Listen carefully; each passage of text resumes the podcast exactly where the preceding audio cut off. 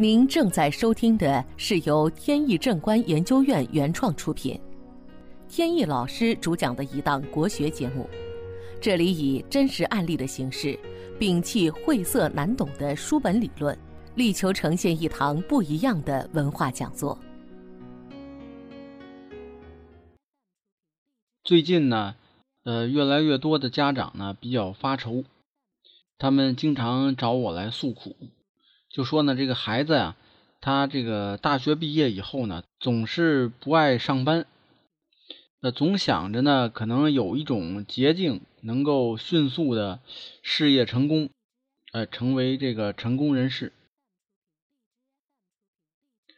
这个社会上呢，也有很多这个舆论的误导。今天说呢，某某人啊，年纪轻轻呃就成功了，挣多少多少钱，公司开的多大。家长呢就发愁，这孩子呢竟是独生子女，多多少少呢都有一些溺爱。等到都二十多岁了，你再说什么也听不进去了。造成这种现状呢，有一部分原因呢是人为的，就是说这个父母啊教育上面呢可能缺乏一些正确的方法。但是呢，冰冻三尺非一日之寒。事情已经到了这个结果呢，确实是不太好改变。天时地利人和，从先天的八字上面，还有从这个风水方面啊，都是收效微弱。归根结底呢，这个问题呢出在教育上面，那么解决呢，可能还得从教育上面来解决。我呢，曾经受家长的委托，跟孩子们聊过天儿。聊天过程中呢，我曾经说过一个道理，就是呢，我们是每个人呢都想在这个成功的道路过程中啊，走一种捷径，呃，能比别人呢少走很多弯路。这种想法呢没有错，但是呢，有一个前提。就是你要确定你选择的这个路是捷径，而不是比别人那个绕远的那个路更加绕远。那么什么路才是真正的抄近路呢？有一种路，就是呢，首先一进入社会以后，要首先学会坐车，而不是造车。这个坐车呢，是乘坐的坐。什么意思呢？这儿开过来一辆车。我呢，招手上车，跟着这个车，他走到哪儿就算哪儿。总之，他这个车呢是按照一站一站去走的，他不会偏离道路。而所谓的造车呢，就是路上没有车，我生生的自己造出来一辆，然后我再去上去。至于开到哪儿呢，我还不知道。而所谓的创业，自己闯出一片天地，就是所谓的造车。那么你想一想，哪一个是近路？当然是坐车了。而这个坐车呢，就好比说，你去一个大规模的公司去上班，去一个国家机关、事业单位去上班，这就叫坐车。你自己开一个公司，或者自己拿一笔钱去投资一个项目，这个就叫造车。而造车呢，就是舍近求远。那么这时候呢，这些年轻人呢，有可能提出反驳，就是呢，确实看到呃某些人呢，自我创业是成功了的，这些例子呢很多，我在这儿呢也就不说了。那为什么他们可以，我不可以呢？这个呢也是事实，但是呢，人各有命。有的人呢，八字命格确实支持他去自我的创业，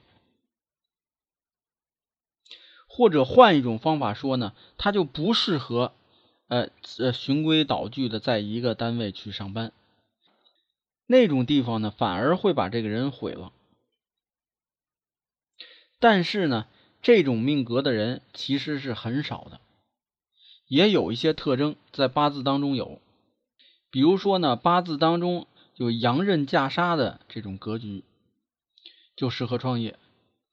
所谓阳刃架杀呢，就是首先八字当中有阳刃，这种带刃的格局呢，为人呢通常做事情比较大胆，比较冲动，容易做事情不考虑后果。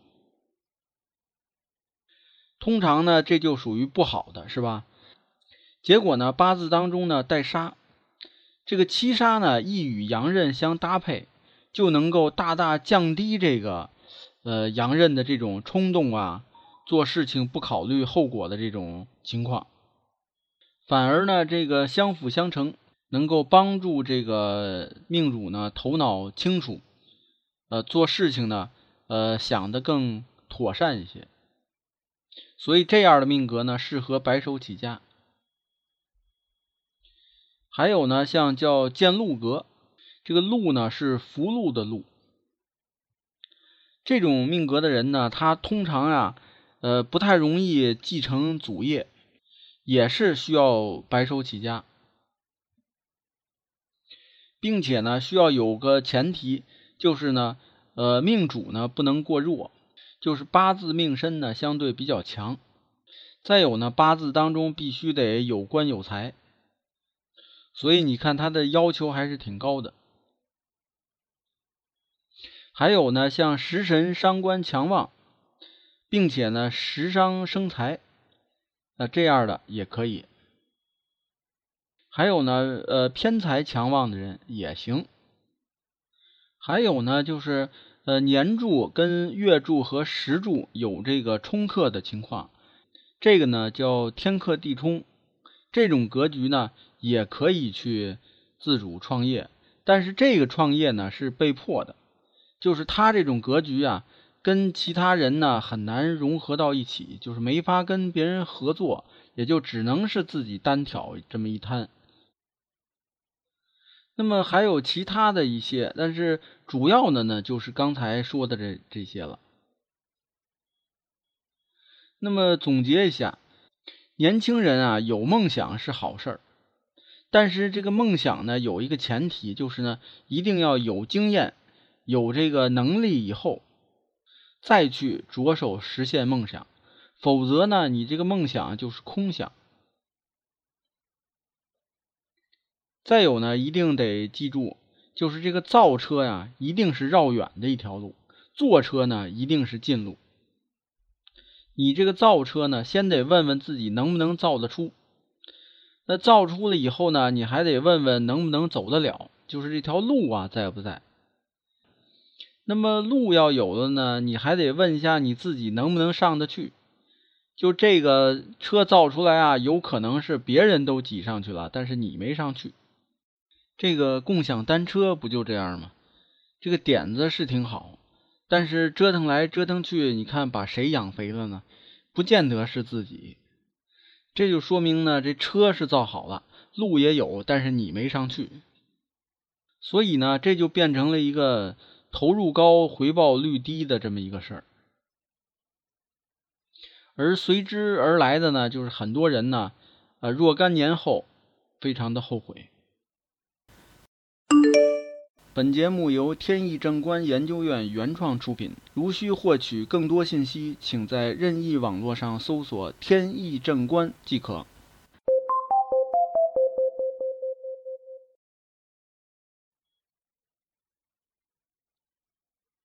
接下来呢，我们接着聊案例。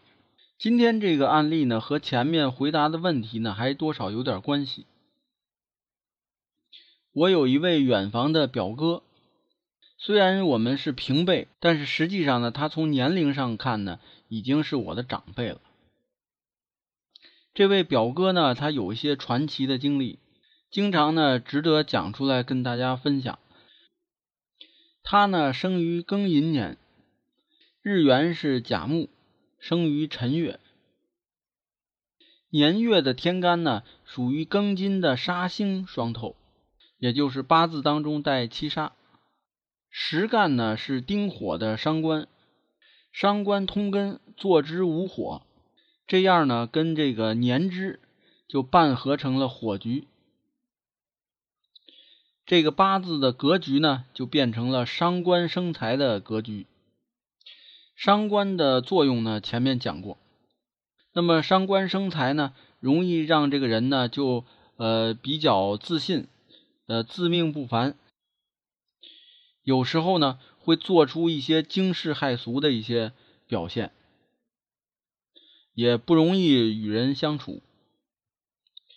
他呢出生于刚解放那会儿，在十几岁上的时候行这个伤官的大运，进入青春期。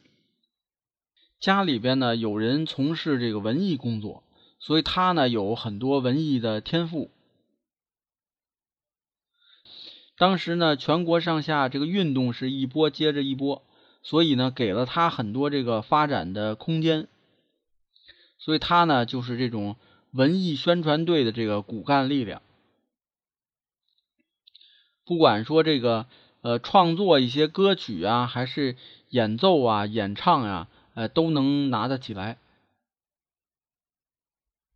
后来呢，这个文革就开始了，他呢更是感觉到这个大有用武之地，呃，就开始投入到这个轰轰烈烈的这个文革当中去。然后呢，参加各种组织。当时有这个文工五卫嘛，所以呢，就有几派之间啊互相打来打去，就跟攻山头一样。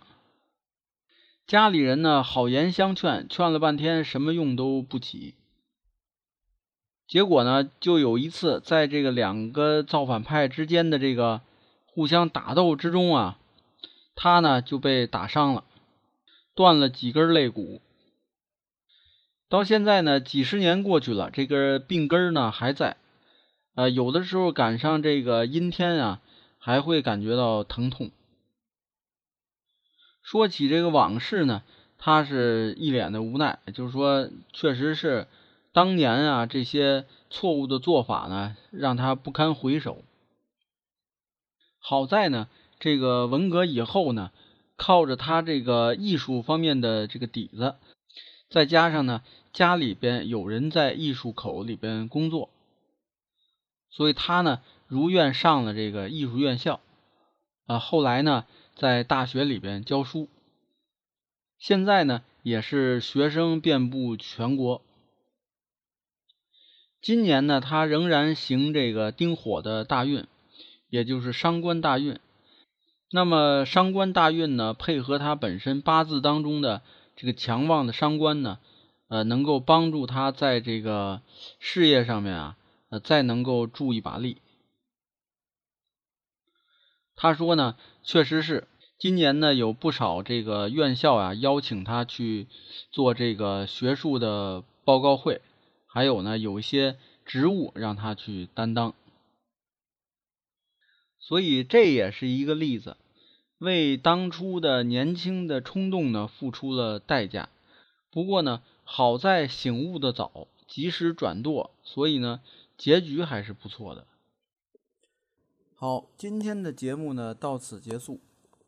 这档国学文化节目由天意正观原创出品，天意老师播讲。